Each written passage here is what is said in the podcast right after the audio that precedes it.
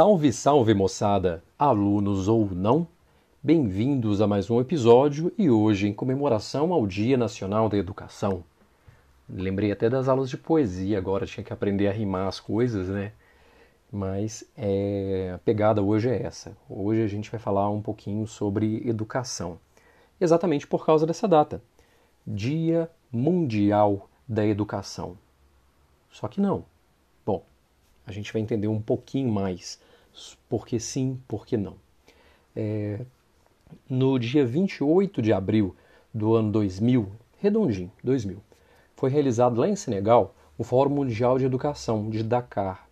E nesse fórum, 163 países, se eu não me engano, foram 164 países, é, assinaram um documento que foi conhecido como Marco de Educação de Dakar, Educação para Todos, e várias disposições foram feitas, planejando que até o ano de 2030 as coisas melhorassem, porque naquela época existia uma estatística de que aproximadamente 20% da população mundial era analfabeta. Quer dizer, você não sabe ler, escrever, assinar seu nome, e enfim, é, é complexa essa situação, né? E esse tratado foi assinado é, naquela data, então. Em vista disso, é, foi, é, foi pensado, pensando, poxa, gente, é um dia muito importante. Consequentemente, pode ser interessante que esse seja um dia mundial da educação. Porém, isso não é oficial, porque para ser oficial, a ONU deveria reconhecer. Tá? E, enfim, não é. Tá?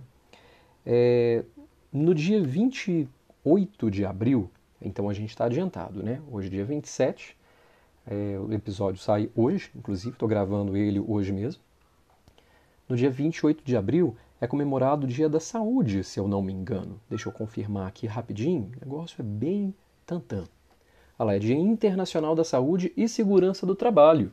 Então, não é oficialmente o Dia Internacional da Educação. Porém, ele é comemorado também.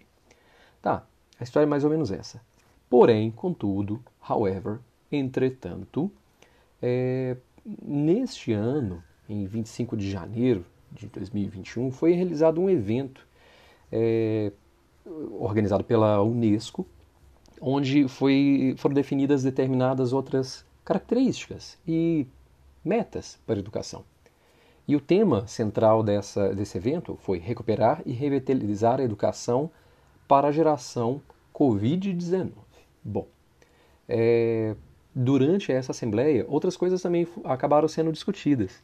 E, no caso, a Assembleia Geral das Nações Unidas acabou proclamando o dia 24 de janeiro como Dia Internacional da, é, da Educação, em celebração ao papel da educação para a paz e o desenvolvimento. Eu vou verificar se eu consigo colocar os links é, do site da Unesco e da ONU e coloco isso para vocês acessarem, aí podem ler mais informações sobre isso, ok? É, o que mais que a gente pode falar? Tá, já que a gente fala sobre. Eu não vou falar sobre Covid hoje, porque esse não é o objetivo. Hoje é o dia da educação nesse sentido, e o meu objetivo seria falar um pouquinho mais sobre isso e, consequentemente, sobre um assunto que vem acompanhando a educação há algum tempo. Vocês sabem, é, eu já me apresentei juntamente da Érica no episódio anterior, hoje a Érica não participa, é, próximo episódio ela está de volta. E eu, como eu sou, perdão, me perdi aqui um pouco. É, como eu sou professor, é, eu venho acompanhando determinadas é, metas, características, objetivos da educação ao longo dos anos e foi definido pelas Nações Unidas, é, foram definidos, né, os Objetivos de Desenvolvimento Sustentável. É, isso de forma, pelo menos de forma nacional. São 17 objetivos. Dentre esses ob objetivos, eu vou falar aqui, mas assim, eu visualmente sou melhor, então também vou deixar o link na descrição desse podcast. Lá, temos 17. Erradicação da pobreza, fome zero e agricultura sustentável, saúde e bem-estar, educação de qualidade, igualdade de gênero, água potável e saneamento, energia limpa e acessível, trabalho decente e crescimento econômico, indústria, inovação e infraestrutura, redução das desigualdades, cidades e comunidades sustentáveis, consumo e produção responsáveis, ação contra a mudança global do clima, vida na água, vida terrestre, paz, justiça e instituições eficazes e, por último, parcerias, por último e não menos importante, né, como se diz, parcerias e meios de implementação. Bom, estes são os objetivos do desenvolvimento sustentável que as escolas é, devem tentar trabalhar, tentar é, é, aderir a, aos currículos para fazer com que os novos cidadãos sejam alfabetizados e educados, né, orientados segundo esse, essas linhas gerais. É, quando se fala sobre sustentabilidade, normalmente a gente pensa em meio ambiente, né? E isso não é errado. Porém, a sustentabilidade também deve ser pensada dentro de um contexto social.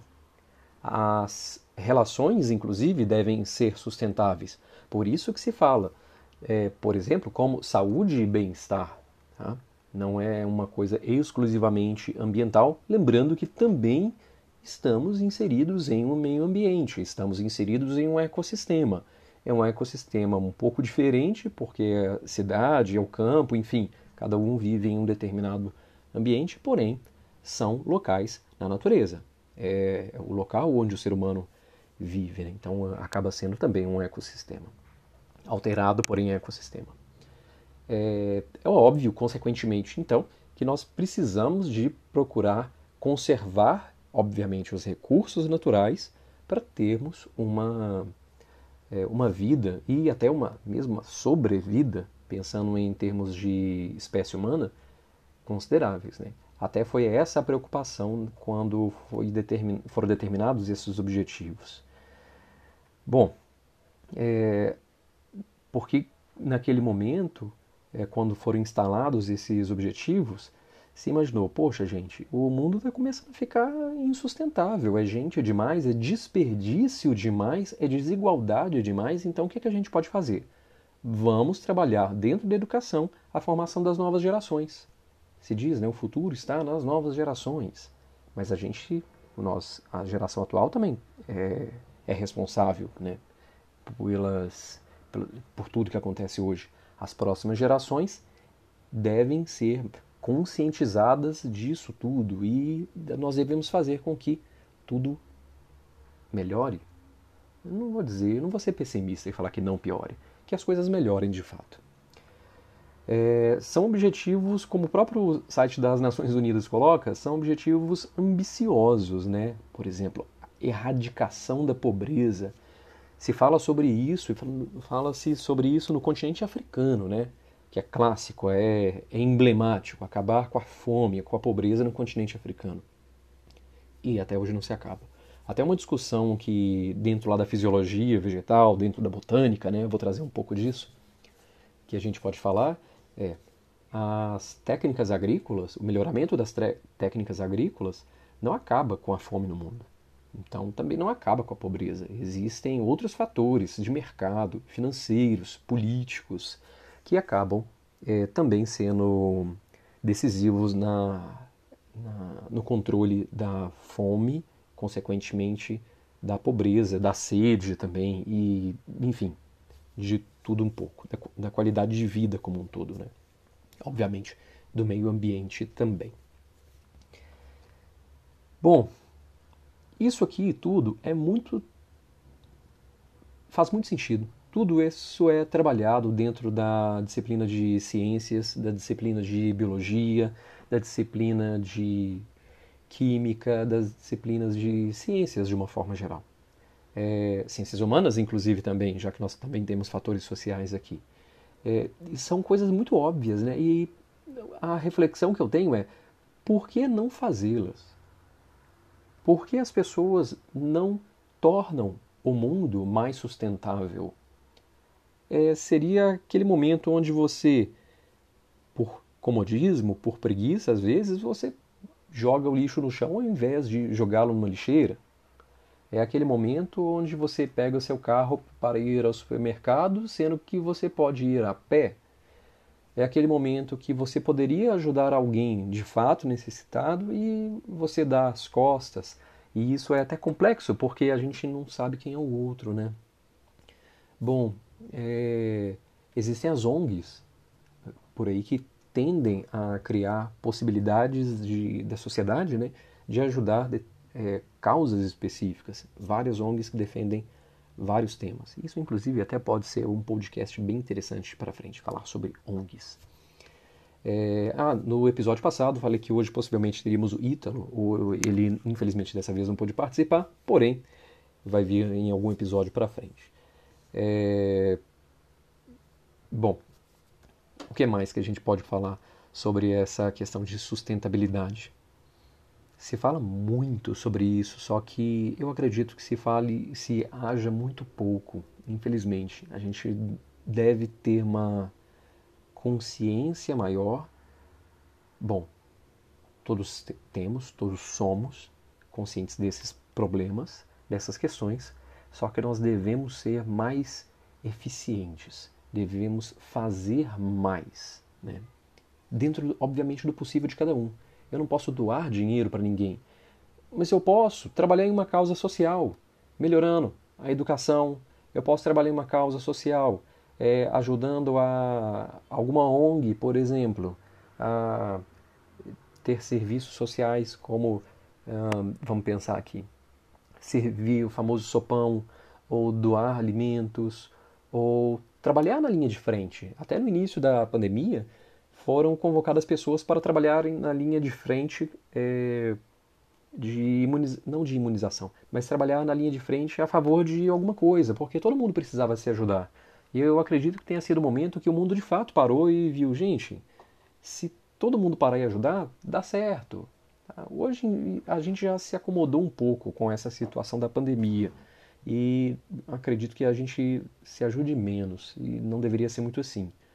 Até porque eu vejo uma uma grande falta de empatia com o outro, das pessoas sem máscara na rua. Existem até visões de profissionais que falam que as máscaras não seriam essenciais, mas bom, socialmente, psicologicamente, tem outro que acredita, então se você não acredita, mas tem outras pessoas que acreditam no uso da máscara ou na pandemia, é, ajudar o outro também seria uma coisa muito bacana, sabe?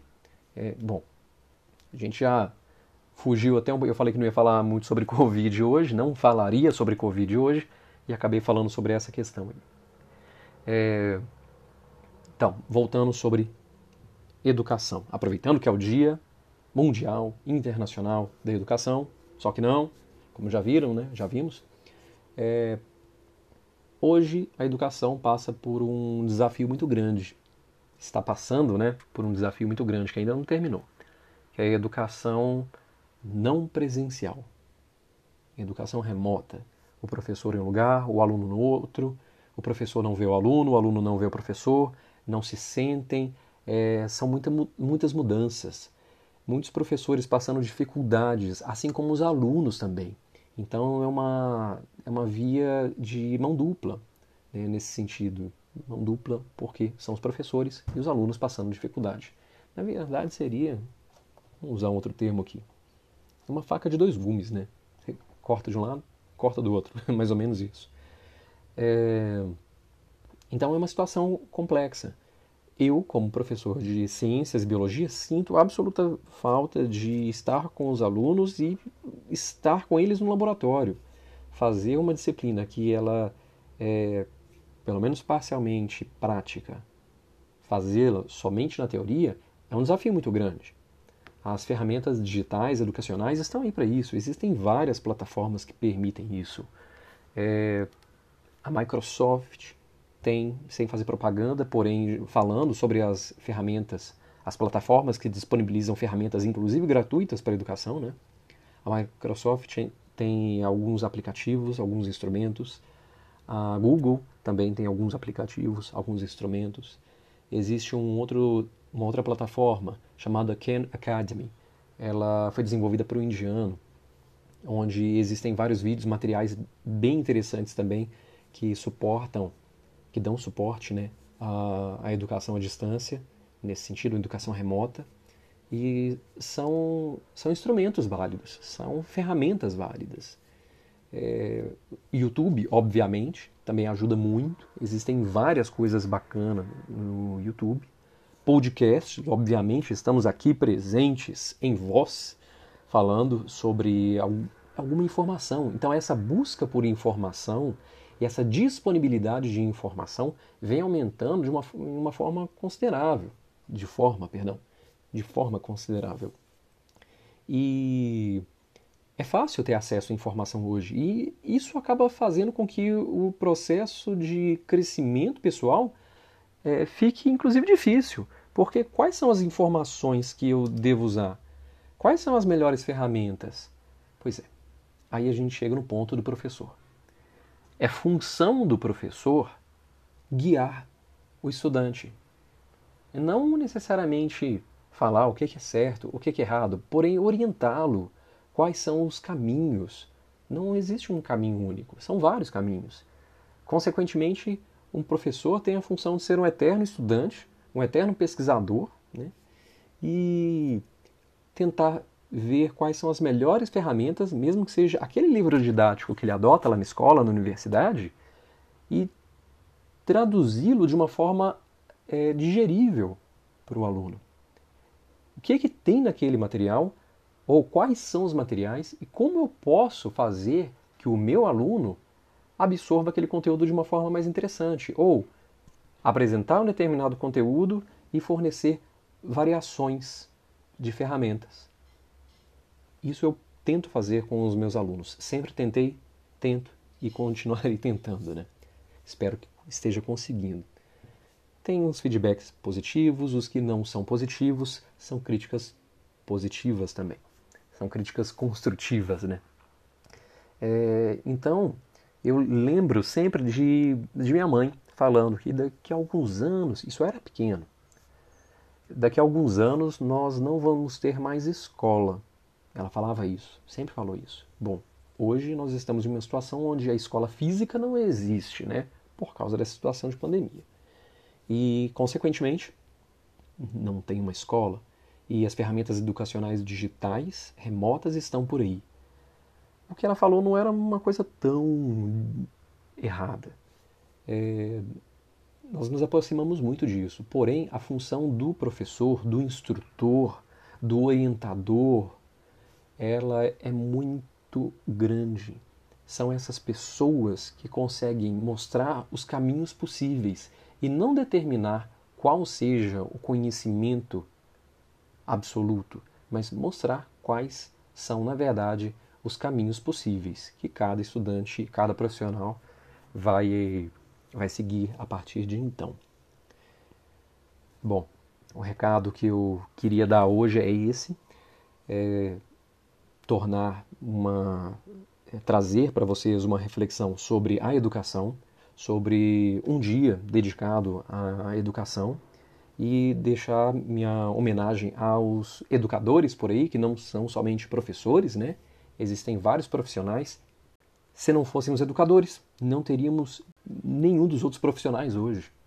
Da mesma forma, eu também elogio os alunos, né? Porque até como um colega meu fala, professores são vaidosos, né? Gostam de ser escutados, porém algumas vezes não gostam de ouvir tanto. Então, porque aquela coisa meio que sobe no palco, né?